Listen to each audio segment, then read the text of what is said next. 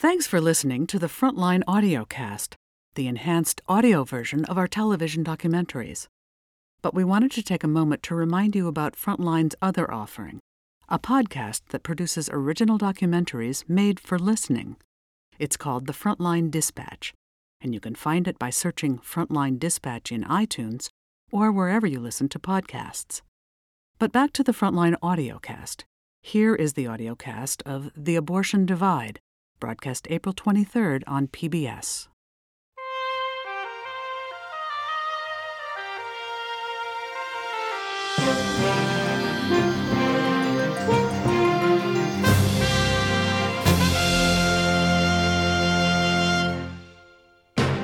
Three decades ago, Frontline told the story of a Pennsylvania community divided over abortion. And this is a life size model of a pregnant uterus. Now we return to examine a conflict that has only escalated.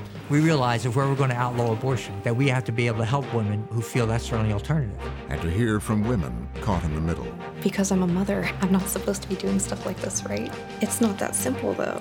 As the battle continues, there was the sense that women simply can't make moral decisions on their own. The state has to intervene and, and tell them what to do. 24 hour waiting. An intimate look at abortion, the people on both sides. This is literally a life or death decision, and to ask a, a mother to think about it for 24 hours is very reasonable.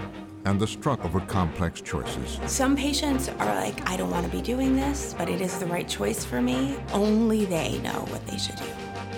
Tonight on Frontline, the abortion divide. Frontline is made possible by contributions to your PBS station from viewers like you. Thank you. And by the Corporation for Public Broadcasting. Major support is provided by the John D. and Catherine T. MacArthur Foundation, committed to building a more just, verdant, and peaceful world. The Ford Foundation, working with visionaries on the front lines of social change worldwide Additional support is provided by the Abrams Foundation, committed to excellence in journalism, the Park Foundation, dedicated to heightening public awareness of critical issues, the John and Helen Glessner Family Trust, supporting trustworthy journalism that informs and inspires, the Heising Simons Foundation, unlocking knowledge, opportunity, and possibilities, and by the Frontline Journalism Fund, with major support from Jon and Jo Ann Hagler.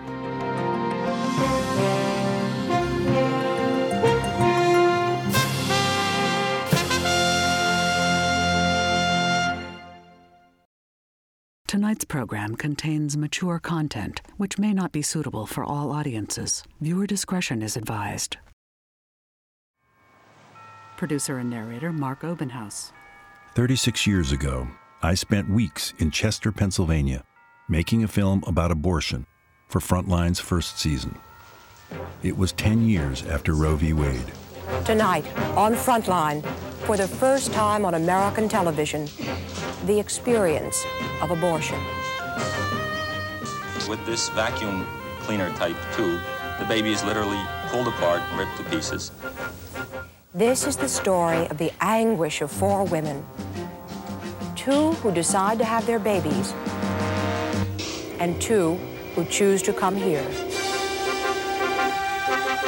The abortion clinic.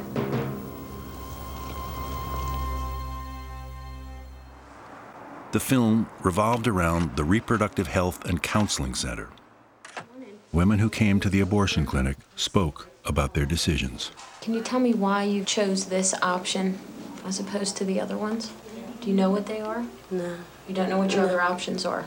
Well, keeping it adoption. Mm-hmm. But I know if I went through the nine months, I would have kept it. Mm-hmm. And then it wouldn't have had the life, a good life, because I can't support myself yet. Mm-hmm. And I wouldn't be able to handle being a single parent on my own. Our Father, who art in heaven. Those in the community who steadfastly opposed abortion and the clinic's existence marched outside. Girls are coming here on Saturday morning to have abortions.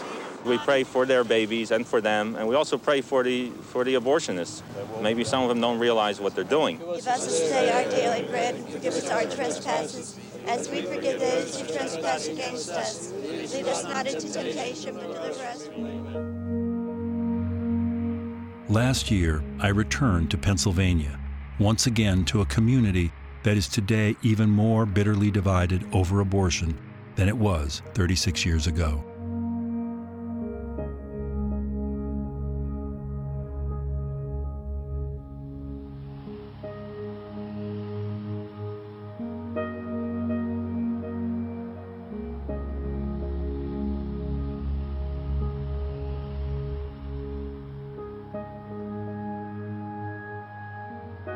The conflict may be decades old, but one thing has not changed. Women facing unplanned pregnancies still confront the same urgent and sometimes wrenching decision. The original clinic from the first film merged with another clinic that now operates out of this unremarkable building in Philadelphia. There are no signs for the clinic, but there are always protesters on the streets outside. Excuse me, ma'am. Do you know how many babies are killed here? Ma'am? You'd like to make an appointment? The Philadelphia Women's Center began providing abortions in 1973. As many as 6,000 pregnancies a year are terminated here. Absolutely nothing to eat, drink, or And do you have any children? Six. Six. One, two, three, four, nine, ten. Nine, ten. Mm-hmm. Dr. Rebecca Mercier has been an abortion provider for 11 years. Every kind of woman gets abortions. Um, women who are young, women who are old, women of all races, women of all religions, women who uh, it's their first pregnancy, women with lots of children, um, women who never thought that they would be seeking an abortion. We see all of them here. The clinic operates five days a week. On some of the days we were there, there were as many as 60 patients. Dr. Lisa Pereira has been an abortion provider since 2003. The patients are so thankful and appreciative that they can come somewhere and be treated with dignity and respect because they're making a choice that is theirs to make. Do you have any children? Yes, four. Okay. Any stillborns? No.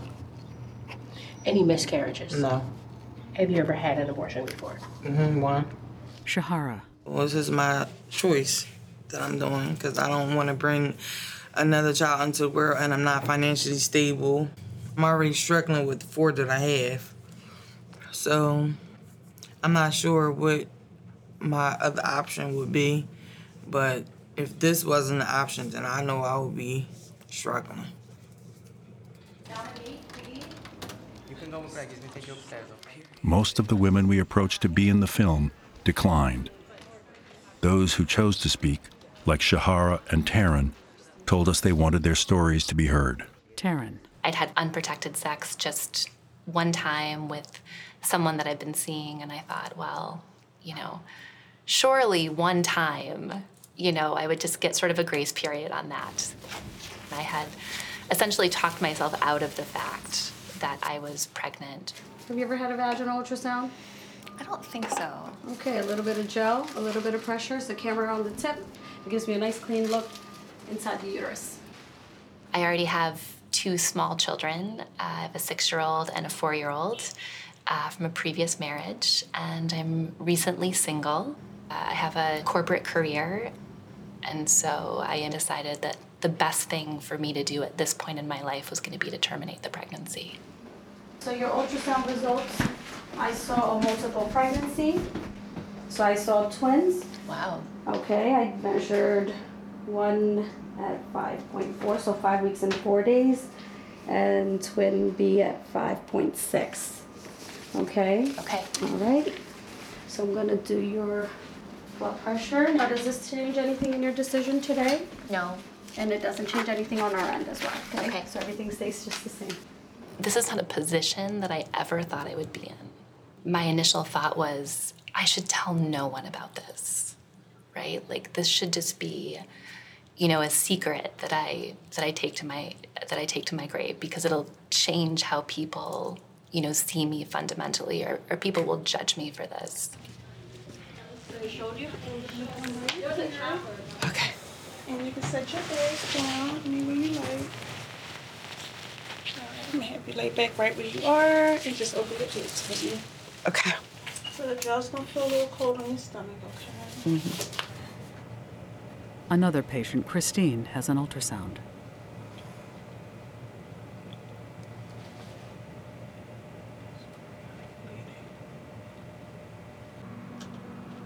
I'm seeing something that uh, resembles um, another sac.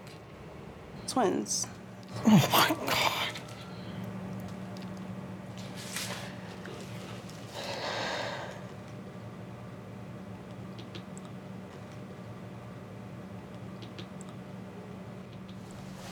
So I'm gonna do some. Um, what does that uh, mean? So like, like, is the, is the procedure any different? No, it's exactly the same. It's no different. Why does it feel so different? Why does it feel different? Yeah, yeah. When she said that they were twins, I, I wasn't prepared for that at all. I didn't even consider the possibility. I don't know. It's not a rational thing. It felt. It made things a little different. It's a hard decision. It completely does. You got you're you're six weeks right now, which means you have plenty of time. Do you feel like if you guys went home and thought about it for like even like a few days and made sure that this is what you want to do, like that would give you a little more time to think about it? Like I want you to be certain that this is what you want to do. Christine's partner, Micah. It was a it was a double punch. Oh yeah, for sure. It was a. Um, we're not taking this lightly at all. I want you to be guys to be confident, and you can always reschedule and come back on Tuesday if you want. I appreciate that, and, and I, I forced like our son couldn't do it. He is on the spectrum, non-specific autism, more leaning towards Asperger's. He doesn't like to interact with humans. He doesn't like children at all. I think that this has a lot to do with Noble. A lot to do with my son. Megan. We've been married for five years. We have two children that were very planned. Um, I've one is four and starting preschool. The other is two, just turned two, and um, we found ourselves unexpectedly pregnant. Um, uh, you know, motherhood is a huge part of my identity, and uh, it wasn't an easy decision to come here today, but it definitely was necessary. We just bought a house. We are recovering financially from that, and this was just not the time, not a good time. Her husband, Charles. I grew up Catholic, and um, you know they they kind of teach you very young. And I I went to Catholic school too. Like you know this abortion's wrong, shouldn't do it. Um, it's a sin. All that all that stuff. No one's going down to the corner store picking up a, a, an abortion like they're picking up a, a pack of cigarettes. It's not it's not that easy. I have to lift your dress for me. Just don't feel cold. A little pressure.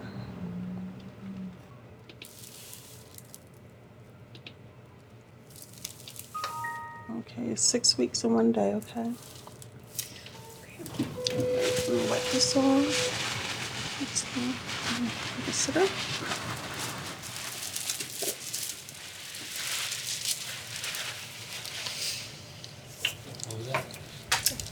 Six weeks in one day.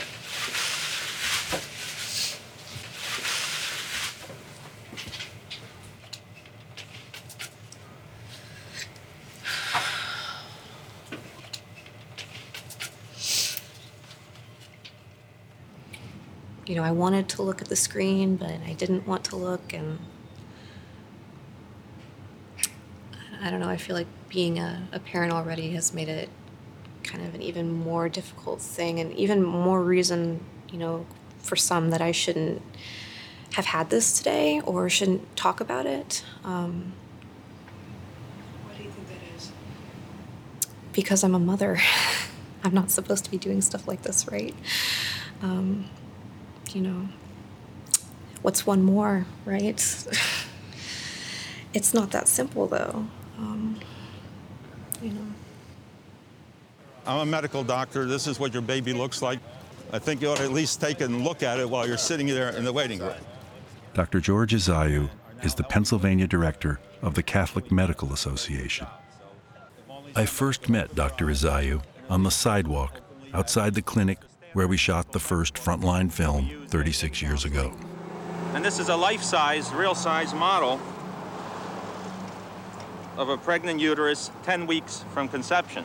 And as a matter of fact, you and I were once this size and even smaller. So that's the first victim in abortion. My conviction is that life begins at conception, and every baby, by the time you even recognize that there's a pregnancy, is already an individual, unique human being. That, uh, and then here's the, where the religion comes in, who is not only uh, unique, but the soul will survive the death. And the reason I'm explaining this to you is because in my Dr. Isajiw's activism has always been rooted in the counseling of young women to reject abortion. When we first met, he was counseling as many as six women a week. This is the result of an abortion at about 11 weeks. With this vacuum cleaner type tube, the baby is literally pulled apart and ripped to pieces and killed by that process. I don't see how anybody can do that. I know that when women find out what abortion really does and what it's all about, there are very few who really want to do that to their baby. Okay, here we have uh, 14 weeks. And now the main difference is the baby is bigger and the skin is becoming thicker, so now the baby is no longer as transparent. And that's what he looks like now inside Right. me? That's what he looks like, or she. What were your feelings when you found out that you were pregnant?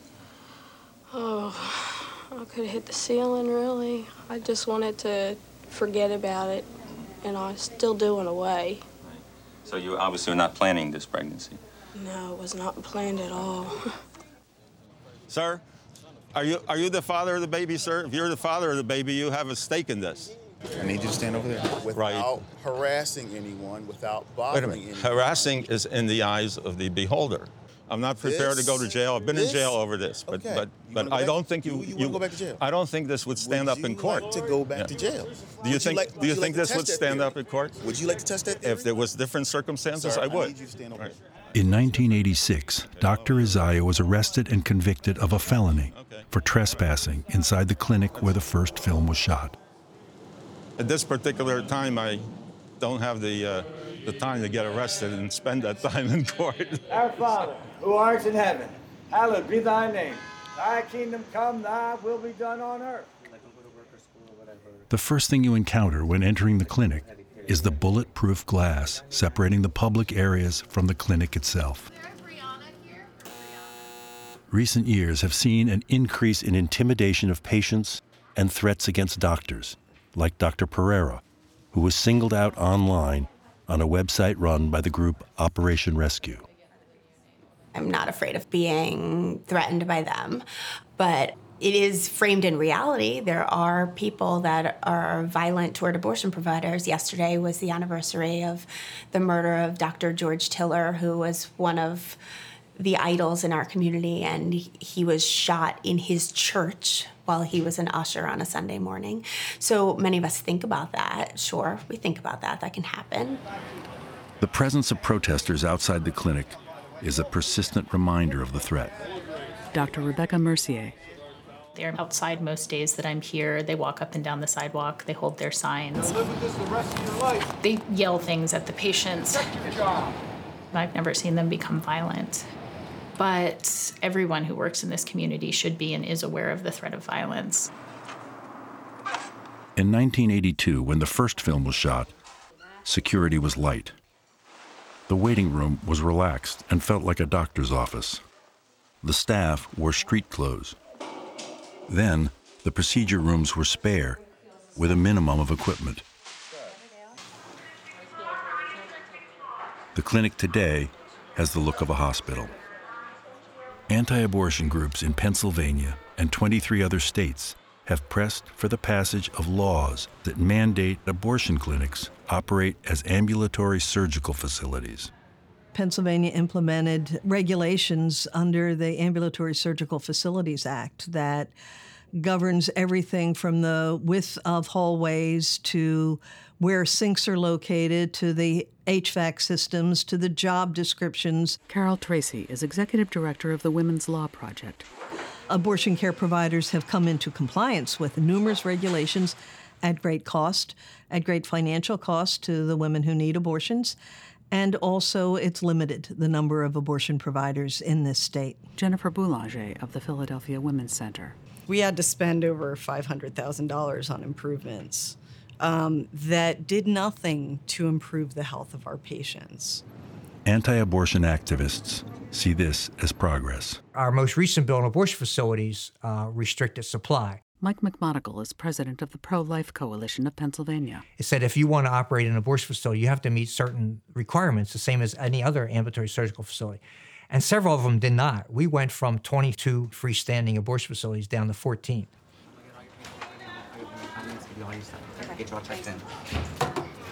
Hello, my name is Dr. Mercier. Pennsylvania requires that we give you the following information before we see you for an abortion procedure. Like many other states, Pennsylvania now requires that doctors read a script to inform women of alternatives to abortion and the potential risks of the procedure. Dr. Lisa Pereira. Infection, heavy bleeding or clots in the uterus needing removal, problems with future pregnancies, infertility, damage to the cervix, vagina, or uterus, or to other abdominal organs requiring hospitalization or additional surgery. For abortion, these risks are very low. Pennsylvania was the first state to mandate the message be delivered 24 hours before a woman's abortion. Need to write down. This is literally a life or death decision. Mike McMonagle. And we should be doing whatever we can to, to save mothers and children from abortion, to make women think about it. And we make no apologies for that. Carol Tracy. There is the sense that women simply can't make moral decisions on their own. The state has to intervene and, and tell them what to do. I think it's pure hypocrisy. Okay. Now, as far as getting you scheduled, with that information session, there is a 24 hour waiting period. We're gonna review your medical history and we can get that appointment all Do you set up. remember the first day of your last normal The clinic's call center is open seven days a week, and when we visited, there was a constant flow of incoming calls to schedule abortions. Are you looking to do the medical abortion by pill or the surgical procedure? Dr. Rebecca Mercier. A medical abortion procedure is very similar to inducing a miscarriage. Um, it is safe for women to do up to about 10 weeks of their pregnancy. So, do you have any questions before we get you started here? No. A great procedure for women who want to feel like they have control over the procedure, who wants to just have everything happen in the privacy of their own home. The drug mifepristone RU486 was approved by the FDA in 2000. We'll have you do the first pill. Medical abortions now account for roughly a third of all abortions in Pennsylvania. This is the first pill you're going to take. This is the one called the mifepristone. This is the stuff that makes the pregnancy stop growing and start to unattach a little bit from the uterus. It gets the process started. Okay. So you swallow that down like a regular pill. Okay. 24 hours later, she takes another pill called misoprostol that helps to induce the cramping and the bleeding that will actually help her body push the pregnancy tissue out of her uterus. This is the misoprostol medicine. Gives you a little bit of the miscarriage symptoms. Okay. Okay. And then you have your follow-up appointment made? I do. Okay. A week or two? Yes. Okay. That's really important because we want to see What I hope I feel Taryn. is a sense of peace, not only with myself and, and the decision that I've made, but also a sense of peace with these two beings that I've chosen not to bring into the world. Thank you for choosing me, and I'm honored to be given this gift of life. And also, I, I can't do it right now. I can't accept that mantle in terms of the other lives that I'm taking care of and I'm responsible for. Charles. I think I'm always going to feel a little bit of guilt, but we have to feel comfortable with the decision we made. I know I'll definitely be sad. Megan. Um, because if things had just been a little bit different, you know, maybe this wouldn't have happened today, but, you know, I'm confident in the decision we made.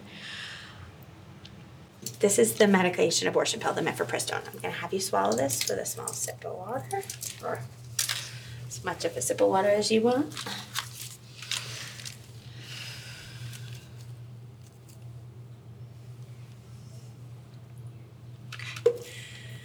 So that's the one that starts the abortion process.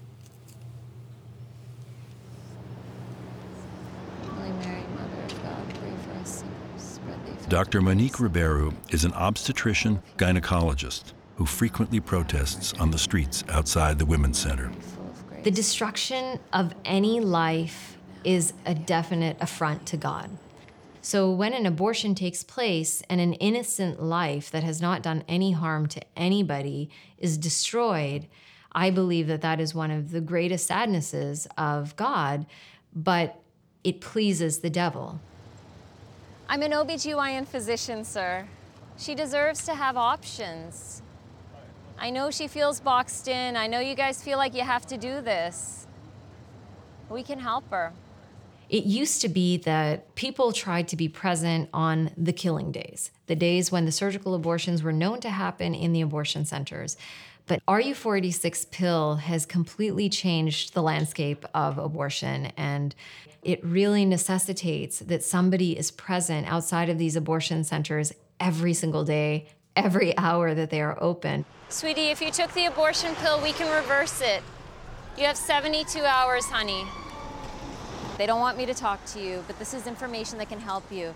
You deserve to know all of the options, okay? Dr. Ruberu is part of a network of doctors who cite anecdotal evidence to support the controversial practice of prescribing the hormone progesterone to reverse the effects of RU486. Dr. Isajiw. I think there's only maybe three of us in this Philadelphia area that volunteered for that hotline so far. So they call the hotline, and then you get the, the woman's history, and you don't even have to see her. You call into their pharmacy, and you get them these high doses of progesterone, which are easily available. The babies that are saved from the RU486 do awesome, and they don't have any problems following, as far as we know. We can help you. If you took the abortion pill, we can reverse it. And we've been so blessed. In my office alone, we've had three reversals. It's so nice to see at the end of the road, those moms are so grateful and um, so happy that they chose to reverse. And would you like to know how far you are today? Mm-hmm. Okay. Okay, I'm dating at nine weeks and one day. Okay. Shahara. I'm grateful that I'm getting this taken care of. If I wasn't, I would be at home, you know, trying to stressed out, trying to figure out what my next move is or what my next plan is. So it is a it's, it's a relief because I was stressed out before I walked in this door this morning.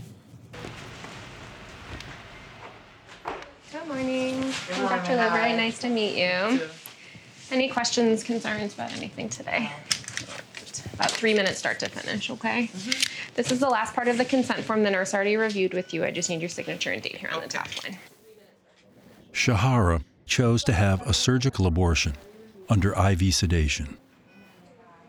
You might feel a little warm feeling going through your IV side, okay? It's normal and it'll go away. IV sedation was not an option for patients at the clinic where the first film was shot. Easy does it. Just be nice and slow. Lots of creams. Patients then were awake, and the procedure was uncomfortable, even painful. You're off to sleep, okay? Take some nice, big, deep breaths. Most patients opt to have a surgical procedure. Like Shahara, they want to leave the clinic with the abortion behind them. Dr. Elizabeth Libright. Surgical abortion is incredibly safe. The woman is in stirrups. We uh, do a bimanual exam to feel the positioning of the uterus. I place the speculum, clean off the cervix, and then place a small clip on the top of the cervix to straighten out the uterine canal. The second part of the procedure is dilating the cervix, which is um, using instruments to gently open the entry into the uterus, and then removing the pregnancy tissue using suction.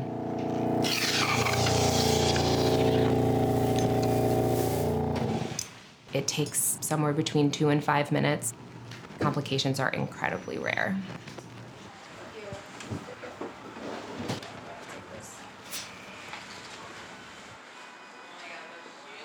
Dr. Mercier.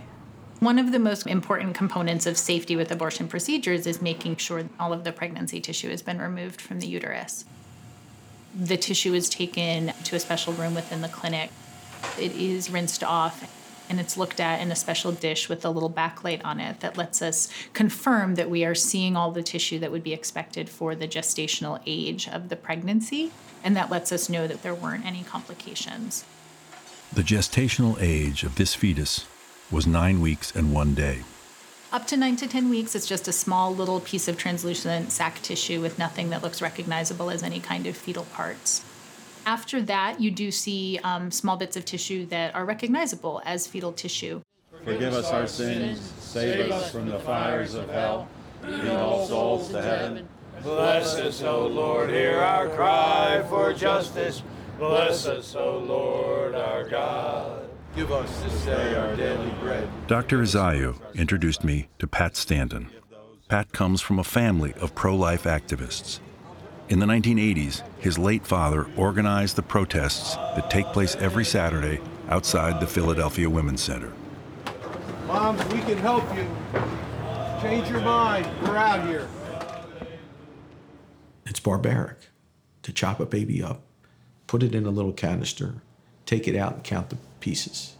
That's what they have to do. Who's doing this? What kind of world have we entered into where we do this to our children? Sometimes it causes me to tremble, tremble, tremble. Predominantly, the protesters are older white males, and the patients are young women. Lynn Moulter coordinates the volunteers who escort women into the clinic.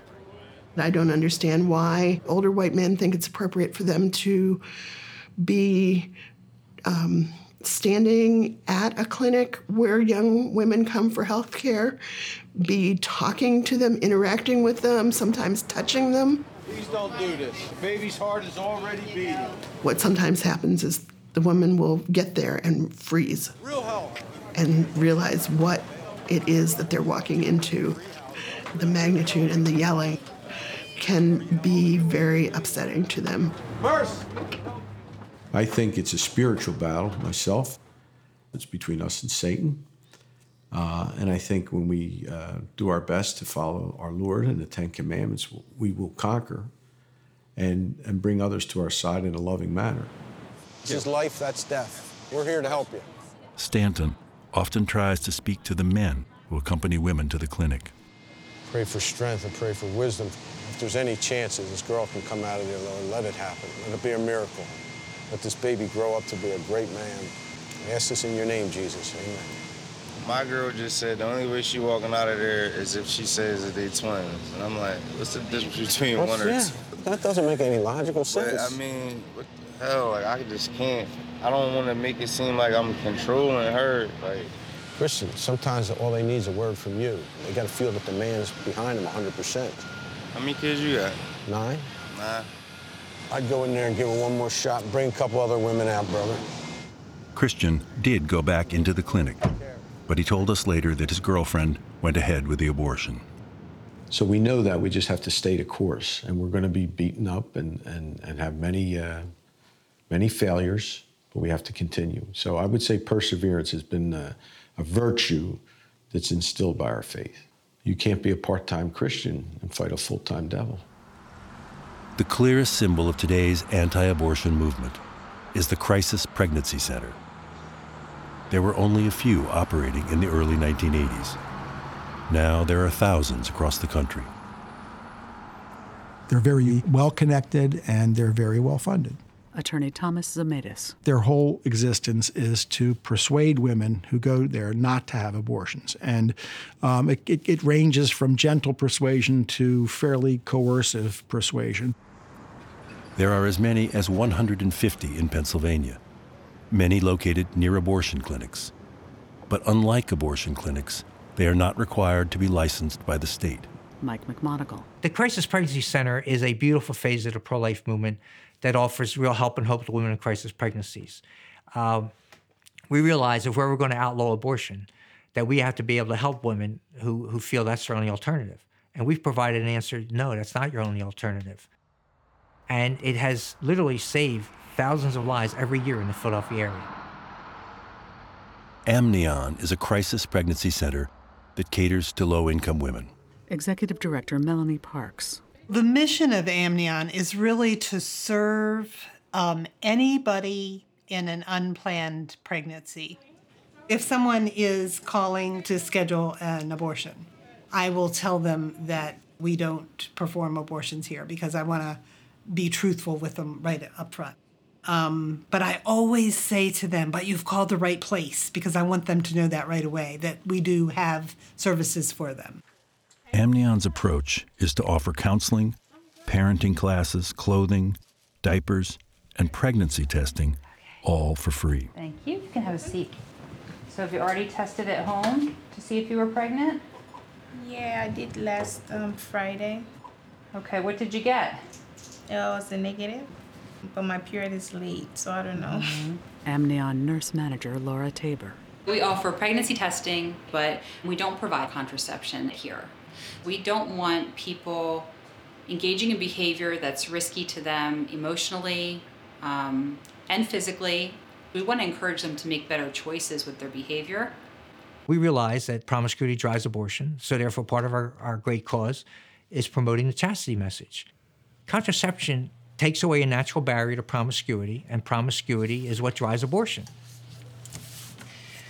So this paper is just saying you were here today for a pregnancy test and it was negative. Okay, so Mhm. either that means you're not pregnant or you are pregnant but it's too early to tell. Now you would still be pretty early, so if you haven't gotten your period when you come back, we'll retest you. Andriana, come on back. Andriana is 22 with an eight month old daughter. Your test is coming up positive. Congratulations. Tell me how you're feeling about your pregnancy. I'm fine. Yeah. Were you trying to get pregnant? No. Okay. So it wasn't planned, but it's okay. It wasn't planned. Your mom, what does she have to say about it? Is she happy for She you? She was not happy. Was not happy. Okay.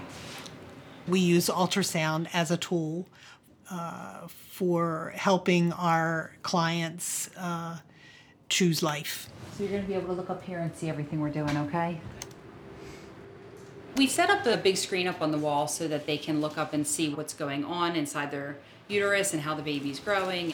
We want to see the baby inside your uterus. And then we want to measure and see how far along you are, okay? Now, did I do your ultrasound with her? Yeah. She's talking to us. She says, That's my brother or sister. Okay, we have eight weeks, one day, plus or minus six here. Adriana, this is your baby right here. Okay. This flickering here is the heart beating. You see that? that beating heart it's hard to then you know deny that there's um, there's a baby it's not it's not just tissue there it's not something that's easily um, disposed of And I'm going to measure the body length again. The women who are happy that they're pregnant or on the fence, a lot of times they're just really surprised. You can see it in their face that there's a, a joyful reaction.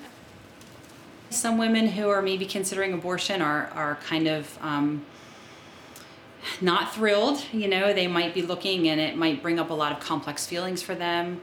I have offered to pray with women, and I will do that if I feel like they're open to that. Um, and most of the time they've said yes. I have only had a couple people who have said no. And here's your pictures. Okay, you're welcome. That's really where we have an opportunity to form a relationship with a client, to show them that we care about them on all those different levels. We care about you as a person, as a spiritual person, and as a person with an eternal soul, and we want to be able to really show you that you're loved here. The staff at Amnion counsels against abortion based on their Christian faith. We met one woman who was unpersuaded and came to the Philadelphia Women's Center. Sky is 23 years old, and this is her first pregnancy. I just need to confirm that you're here for abortion services today, obviously. Mhm. You're confident in your decision to terminate your pregnancy? Mhm. No one is forcing you to terminate your pregnancy today. I went to Amnion Pregnancy Center. Um, it's in Upper Darby. Just breathe normal. The services that they provide are free. The nurse did though say to me like, "Are you sure you don't want to just you know put it up for adoption?" You know what I mean? Like she was kind of like pro-life. Listen, you know, you can come back with your boyfriend. We can talk about different options. We can do another ultrasound again, and then he can look at the baby as well. Maybe change his mind with that. I'm just like, no. Let me just get this over with. I'll I'll I'll deal with the depression or sadness later.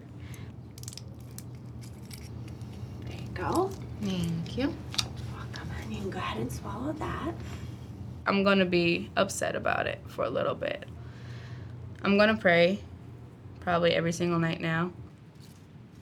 I just felt like I was a horrible person for deciding to actually go through with an abortion to kill a human being, even though it was only like an embryo. So that was that was sad, but I gotta go back to work.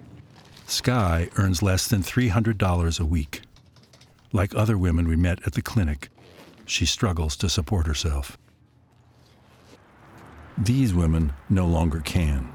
They are homeless. Most collect some form of public assistance. They are living at Mother's Home in Upper Darby, Pennsylvania. It's a shelter for pregnant women that's housed in what was once a convent. Hi, how are you doing today? Okay, very good. It was founded in 1991 by a group led by Dr. Isajiw. Being able to promise them a place to live was an extremely powerful tool. That gave him the courage to choose life. Mother's Home can house up to 20 women. They can stay while pregnant and for six months after they deliver. The common circumstance that brings the majority of our residents here is trauma. Mother's Home Program Manager Charlotte Gordon. There's abuse. There's a lot of domestic violence. There's drug addiction. Um, there's trauma that's just overflowing from childhood, things that never healed, disconnected families. Our goal is to support those women who, in spite of their circumstances, still want to give birth to these babies. When women come in for the interview, they've already made the decision that they want to keep their baby. They are just looking for a safe place. Where are you living? Um, some guy let me stay at his house. He said I had until today. Today is your deadline. Yes. All right. So, do you have any interactions with the father of your child? No. Okay. I just want to get my kids home. You want to get your kids home. My oldest daughter has cerebral palsy. My youngest stays with my aunt in Connecticut. Okay. They're able to come home. I just don't have a home. Okay. Thank you. You're welcome. You're welcome. Once you have the baby, a lot of people forget about you. Mother's Home Director Bridget Risco. She can't raise that baby if she's not healthy mentally and physically. So there's no sense in ending it there. Like yes, everyone can say they're pro-life, but you have to to put that into like motion. You have to help the woman after she has the baby.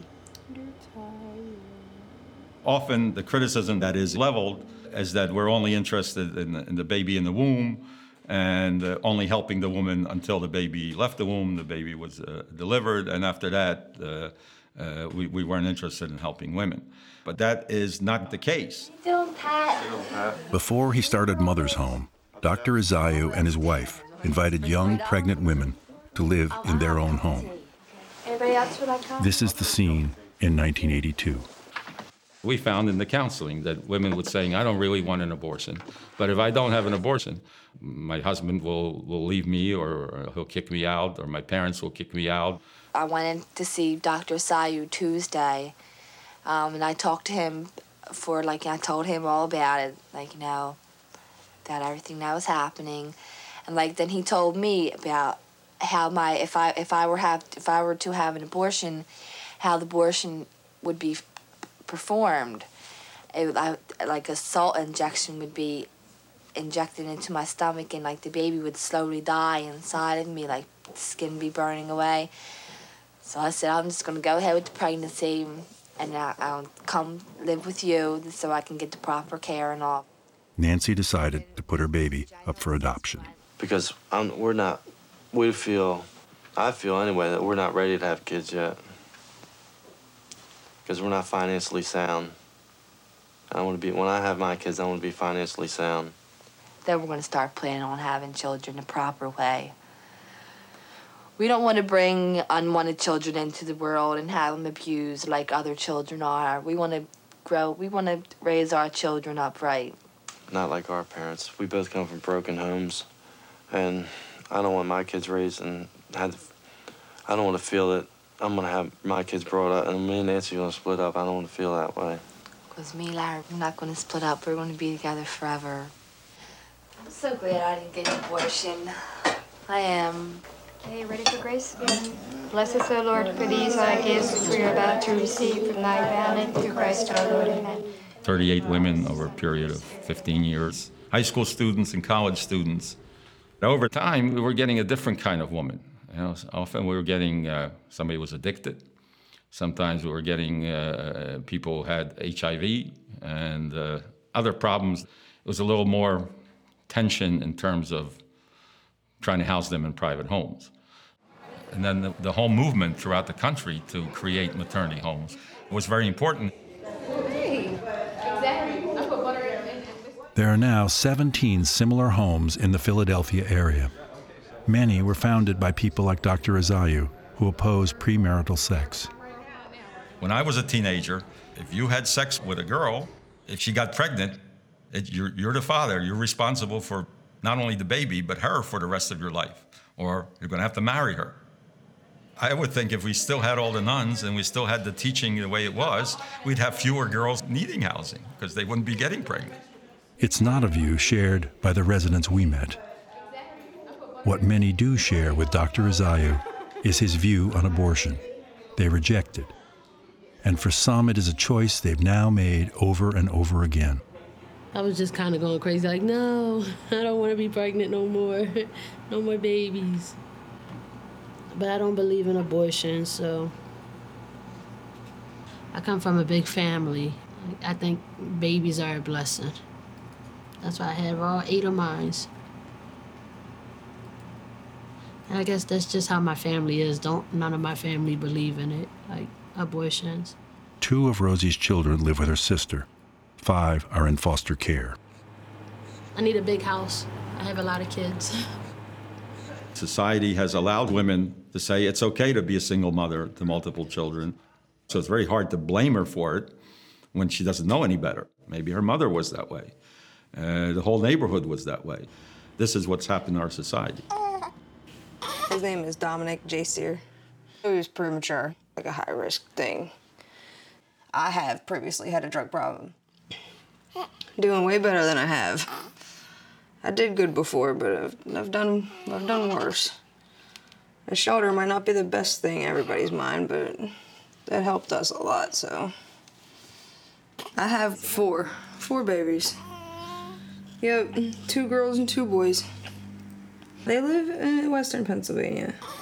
My aunt has them, so so they're good. But they do call her mommy. So I was offended at first, but then I understood like they needed a mommy, and I was not proven capable of doing that at the time. So now we're trying again. He's pretty special, and nobody taking this one. They may not have been able to get it right the first time, or the second time, or the third, or the fourth, but this is another chance. Me and her dad, Trinity's dad, we partied a lot together and we were both sent to prison um, when I was like eight months pregnant with her. When I got out, I was homeless. I was literally homeless. I lived down in my car for like a week. There we go. Oh. I know. It's okay. It's just water. It's okay. She has a rare um, condition called septo-optic dysplasia. It affects the hormones in her body, and then her optic nerves are also affected. It's an abnormality in her brain. I didn't know for four months I was pregnant. I was still on birth control and I was drinking, like I was smoking, like living like the fast life. And lo and behold, there was a little heartbeat, and that's when they told me how far I was. Um, I was gonna go and abort her, but I was literally in the chair about to get it done, and like I had to leave. I got up and I walked out and I said, I cannot kill my baby. so I just accepted that whatever was meant to be would be. So just one day at a time. And I'm prepared for whatever can happen with her. The stigma that society says about single mothers who are poor They're a drain on the finances of the community. They've made mistakes. These children are mistakes. Why do we have to take care of them? They should give their children to other people. They've been even advised to have an abortion because there's nothing that they can give to a child. But every single woman that comes through that door, that's their desire to give their child a better chance at life. Mother's Home lacks the resources to follow residents after they leave. The obvious question of what happens to the women and their children goes unanswered.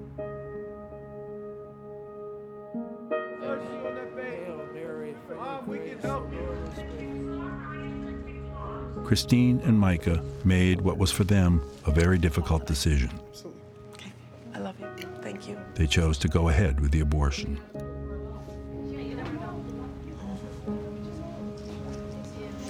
How are you doing today? Nervous? Dr. Pereira. Some patients are like, I don't want to be doing this, but it is the right choice for me. And it's okay to feel those emotions. It's okay. I try to just let them know it is okay.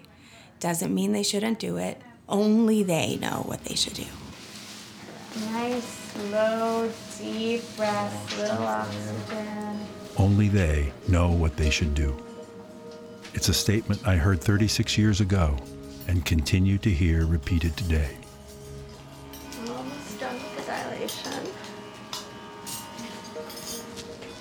I respect people that say abortion is wrong, but people have abortions, people have babies. Life is complicated.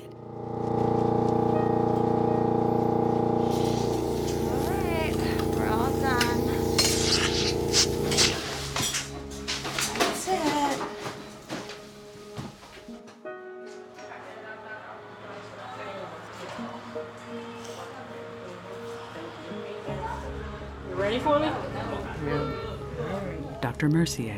Women are not vessels for just carrying pregnancies. They are full human beings who deserve to have um, control of their lives. And being able to choose whether you're going to continue a pregnancy or not is a life changing thing. Love you.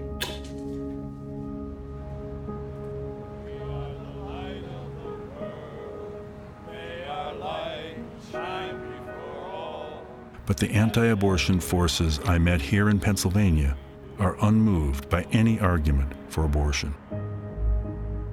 They are more organized, more dedicated, and even more uncompromising than they were 36 years ago. They are committed to one goal ending abortion no matter how long it takes. Mike McMonagle. It's going to be brutal and bloody, and we're only in the second or third round of this fight. This fight is going to be multi generational, just as the fight against slavery was, and it'll be our successors that eventually win this fight. I'm not predicting a quick and easy victory, but we, we will at some point win. The end of the battle over abortion here in Pennsylvania and everywhere else seems a long way off.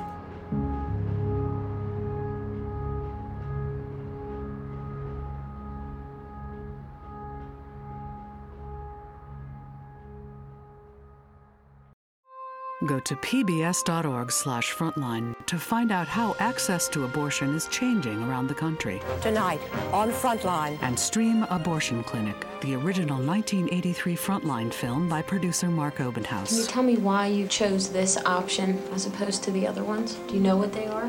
No. You don't know what your other options are? Well, keeping it adoption. Connect to the Frontline community on Facebook, Twitter, and pbs.org/frontline. Frontline is made possible by contributions to your PBS station from viewers like you. Thank you. And by the Corporation for Public Broadcasting. Major support is provided by the John D. and Catherine T. MacArthur Foundation, committed to building a more just, verdant, and peaceful world.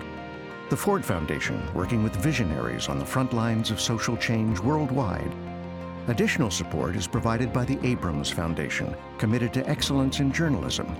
The Park Foundation, dedicated to heightening public awareness of critical issues. The John and Helen Glessner Family Trust, supporting trustworthy journalism that informs and inspires.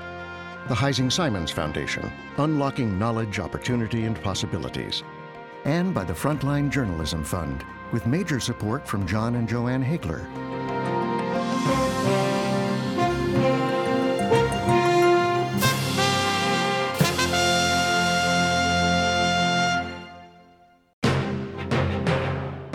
The Abortion Divide was directed by Elizabeth Leiter, written by Mark Obenhaus, and produced by Mark Obenhaus and Elizabeth Leiter. The managing editor of Frontline is Andrew Metz. The executive producer of Frontline is Raney Aronson Rath.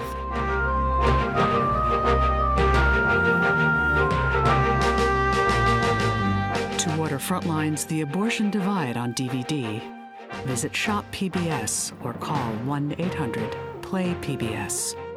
This program is also available on Amazon Prime Video.